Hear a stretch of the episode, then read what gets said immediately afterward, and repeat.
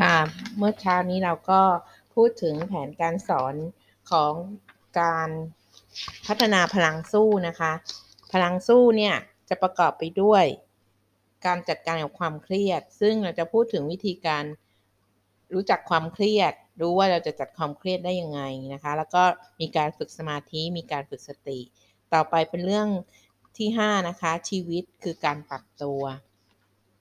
ชีวิตคือการปรับตัวแผนการสอนนี้เพื่อให้ผู้เข้ารับการอบรมยอมรับและเข้าใจสถานการณ์ที่เกิดขึ้นกับตนเองในปัจจุบันนะคะ แล้วก็สามารถวิเคราะห์แนวทางการแก้ปัญหาอย่างเป็นระบบ และประยุกต์ใช้กับการที่เมื่ออยู่ในภาวะวิกฤตเนี่ยเราจะมีผลต่อการหาไรายได้ หรือว่าต่อการลดค่าใช้จ่ายอย่างไรนะคะ เพื่อทำให้เราสามารถปรับตัวได้ในยามวิกฤตนี้นะคะ สาระสำคัญก็คือ คนส่วนใหญ่อะมักมีรูปแบบในการแก้ปัญหาที่มักใช้ความเคยชินเดิมๆ แก้ปัญหา ซึ่งบางวิธีไม่สามารถแก้ปัญหาให้รู้ล่วงได้ และอาจทำให้การดำเนินชีวิตผิดทาง เหมือนคำกล่าวที่ว่า ติดกระดุมผิดเม็ดแรก ก็จะผิดไปทุกเม็ดนะคะ การทำความเข้าใจกับปัญหาจึงเป็นขั้นตอนสำคัญ ที่จะทำให้เราสามารถเรียนรู้หาแนวทางการแก้ปัญหาที่เหมาะสม พลังสู้เนี่ยจะเป็นความสามารถในการต่อสู้ เอาชนะปัญหาและอุปสรรคต่างๆ ในการจัดการแก้ไขปัญหาและจัดการกับอารมณ์และความเครียดนะคะ การแก้ไขปัญหานอกจาก จะเชื่อว่าปัญหามีหนทางแก้ไขแล้วเนี่ยจะต้องมีความเชื่อมั่นว่าตนเองจะสามารถผ่านพ้นอุปสรรคนี้ไปได้ และยังต้องมีวิธีคิดในเชิงบวกและยืดหยุ่นนะคะ วิเคราะห์พิจารณาปัญหาอย่างรอบด้าน ก่อนตัดสินใจเลือกทางเลือก ในการแก้ปัญหาที่เหมาะสม ซึ่งมีอยู่มากมาย ข้อเสนอเบื้องต้นในการพิจารณาลำดับแรกในการแก้ปัญหารายได้ก็คือ การลดค่าใช้จ่าย หรือลดรายจ่ายที่ไม่จำเป็น ด้วยการทำบัญชีรายรับรายจ่าย หรือที่เรียกว่าการทำบัญชีครัวเรือนนะคะ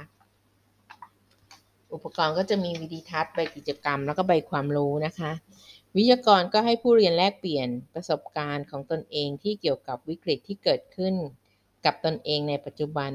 เพื่อให้เกิดความเข้าใจและยอมรับสถานการณ์ที่เกิดขึ้นนะคะก็โดยให้ลองอ่านบทสนทนานะคะ ที่อยู่ในใบกิจกรรมที่ 5.1 นะคะเขาบอกว่าวิทยากรก็จะเกริ่นนำว่า ตั้งแต่เกิดช่วงวิกฤตโควิด -19 เนี่ย มีหลายคนประสบปัญหาความยุ่งยากในการดำเนินชีวิตมากมาย โดยเฉพาะอย่างยิ่งในเรื่องรายได้ที่เคยมี ไม่ได้รับเหมือนอย่างที่เคยสำหรับคุณประสบปัญหาใดบ้างนะคะ ก็จะมีผู้เรียนที่หนึ่งตอบว่า เคยขายของได้วันละหลายพันบาท แต่ตอนนี้ขายของไม่ได้ ทำให้ขาดรายได้ไปนะคะ หรือผู้เรียนที่สองก็บอกว่าถูกลดเงินเดือน เงินไม่พอใช้ ผู้เรียนคนที่สามก็จะบอกว่าบริษัทเลิกจ้างนะคะ ขาดขาดรายรับที่เป็นเป็นประจำแล้วก็มีภาระที่จะต้องใช้เงินในการผ่อนชำระงวดบ้านค่ารถด้วยนะคะแล้วก็ ให้ให้ทุกท่านเป็นผู้เรียนคนที่ 4 เพื่อเติมว่าตัวปัญหาของตัวเขามีอะไรบ้าง แล้วก็วิทยากรก็ถามอีกนะคะ ที่ผ่านมาคุณเคยประสบวิกฤตอะไรบ้าง ผู้เรียนที่ 1 อาจจะตอบว่าเคยน้ำท่วมรายได้ลดนะคะ แล้วก็ยังไม่เคยเลย นี่ครั้งนี้เป็นครั้งแรกเนาะแล้วก็บางคนก็บอกคนในครอบครัวเคย แต่ไม่รุนแรงเหมือนครั้งนี้นะเราก็เติมช่องว่างให้คน ที่เขาเข้าเรียนเนี่ยมาเติมว่ามีประสบวิกฤตอะไรบ้างเพิ่มไปอีกนะคะ วิทยากรก็จะพูดว่าแล้วที่ผ่านมาคุณแก้ปัญหาอย่างไรนะคะ ผู้เรียนคนที่หนึ่งก็บอกว่าใช้การประหยัดประคองชีวิตให้ผ่านวิกฤตนั้นนะคะ คนที่สองก็บอกว่าเคยเห็นคนอื่นเขาใช้วิธีขอความช่วยเหลือจากเพื่อนนะคะ แล้วก็บางคนก็ตะบอกว่าที่บ้านเราอะช่วยกันแบ่งปัน ค่าใช้จ่ายในครอบครัว แล้วก็ลดรายจ่ายภายในบ้านนะคะ แล้วของคุณนะทำยังไงก็ให้ลองเขียนเพิ่มมานะคะเขาบอกว่าคนส่วนใหญ่เนี้ยมักมีรูปแบบในการแก้ไขปัญหา ที่มักใช้ความเคยชินเดิมๆแก้ปัญหา ซึ่งบางครั้งไม่สามารถแก้ปัญหาให้รู้ล่วงไปได้นะคะ อาจทำให้การดำเนินชีวิตผิดทาง ดังเขาคำกล่าวที่ว่าติดกระดุมผิดเม็ดแรก ก็จะผิดไปทุกเม็ด การทำความเข้าใจกับปัญหาจึงเป็นขั้นตอนสำคัญ ที่จะทำให้เราสามารถเรียนรู้หาแนวทางการแก้ปัญหาที่เหมาะสม วิทยากรสรุปเชื่อมโยงเข้าสู่การปรับตัวในวิกฤตโควิด -19 เนี่ยนะคะ อันดับแรกก็คือจะต้องมีการลดรายจ่ายนะคะ ในภาวะที่มีวิกฤตรายได้ลดลงหรือ ขาดรายได้จะทำให้เกิดความยุ่งยากในการดำเนินชีวิต เกิดภาวะการขัดสนนะคะ ขาดเงินใช้จ่ายในชีวิตประจำวัน ซึ่งจะทำให้เกิดภาวะตึงเครียด กดดันและมีปัญหาสุขภาพจิตตามมา หากไม่ค้นหาทางออก แก้ไขปัญหาภาวะ การขาดรายได้ย่อมทำให้เกิดความทุกข์เรื้อรังทับถม และเกิดความรุนแรงของปัญหามากขึ้น หนทางหนึ่งที่คนทั่วไปมักใช้แก้ไขปัญหาดังกล่าวก็คือ การลดรายจ่าย ซึ่งจะทำให้ชะลอความรุนแรงของปัญหา แต่ในการลดรายจ่ายนั้น ย่อมต้องวิเคราะห์การใช้จ่ายในชีวิตประจำวัน ว่ามีช่วงมีช่องทางไหนที่จะสามารถลดค่าใช้จ่ายได้ วิธีการหนึ่งที่นิยมใช้เป็นประโยชน์ และได้ผลก็คือ การทำบัญชีครัวเรือนนะคะในแต่ละวัน การบันทึกรายจ่ายและรายรับที่ปรากฏในแต่ละวัน จะทำให้เกิดการมองเห็นทางออกในการใช้จ่ายบางรายการ ที่สามารถลดลงได้ หรือทอนให้ใช้จ่ายน้อยลงได้นะคะ ตรงนี้ก็จะมีการเปิดวิดีทัศน์นะคะ ที่เป็นการ การทำบัญชีครัวเรือนนะคะ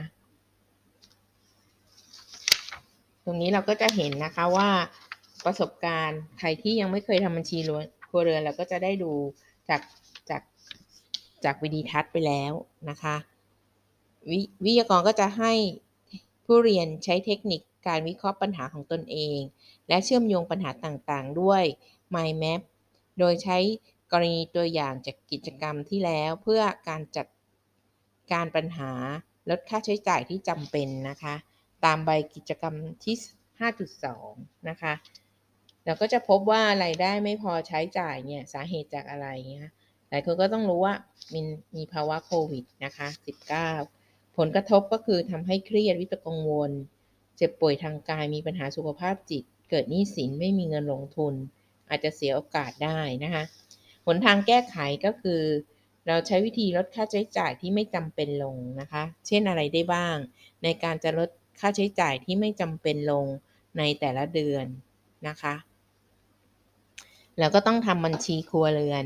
ลำดับแรกก็คือรายรับต่อเดือนมีเท่าไหร่นะคะ แล้วก็มีรายรับเสริมมีอะไรบ้างนะคะ รายจ่ายต่อเดือนมีอะไรบ้าง ที่เราจะต้องใช้ เช่น ค่าอาหาร ค่าเดินทาง ค่าโทรศัพท์มือถืออะไรเงี้ยนะคะ รวมถึงค่าน้ำค่าไฟ แล้วก็ค่าเดินทางที่ใช้ในแต่ละวันนะคะ ทีนี้เราก็จะมีผลรวมของรายจ่ายต่อเดือนเป็นเงินเท่าไหร่นะคะ แล้วค่ารายจ่ายที่น่าจะลดลงได้มีอะไรบ้างนะคะ ตัวอย่างเช่น เราจะลดค่าอาหารลงได้ไหมเออ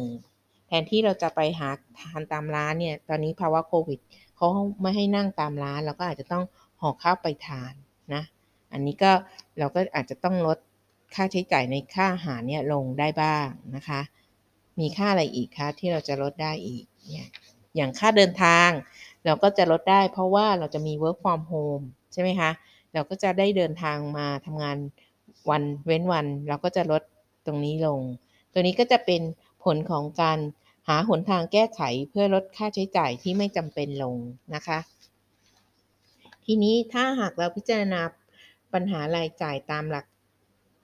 ของเหตุและผลแล้วอะก็จะทำให้เราตระหนักรู้ว่าสาเหตุของปัญหาต่างๆ นั้นน่ะอะไรคือหนทางในการแก้ปัญหาที่ปัญหาที่มีสิ่งใดบ้างนะที่เราต้องแก้นะคะ แล้วก็ในบางกรณีเราก็สามารถวิเคราะห์ด้วยตนเองตามลำพัง ในบางกรณีอาจจะต้องมีการปรึกษาในการวิเคราะห์ปัญหานั้นๆ การให้เวลาในการตรึกตรอง เช่น นี้จะทำให้เราไม่ดำเนินชีวิตอยู่บนความประมาทนะคะ หัวใจสำคัญก็คือการนำเข้าข้อมูลรายรับรายจ่ายมาทบทวน เราก็จะพบว่ารายจ่ายสูงกว่ารายได้เท่าไหร่ แล้วไต่ตรองดูว่ารายจ่ายอะไรที่เราสามารถลดได้ หากตัวเลขที่เราสามารถลดลงได้ใกล้เคียงรายจ่ายที่มากกว่ารายรับ เราก็จะสามารถอยู่ได้อย่างพอเพียงตามแนวคิดที่ในรัชกาลที่ 9 ทรงแนะนำไว้นะคะ ผลดีของการแก้ไขปัญหาอย่างเป็นระบบก็จะช่วยให้เรารู้เท่าทันปัญหา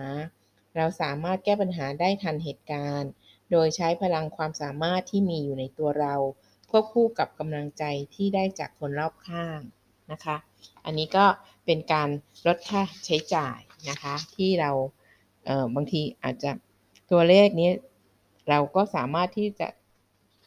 ทำให้เรามีเงินเพิ่ม เหมือนบอกว่าเราไม่ได้ไปจ่ายค่า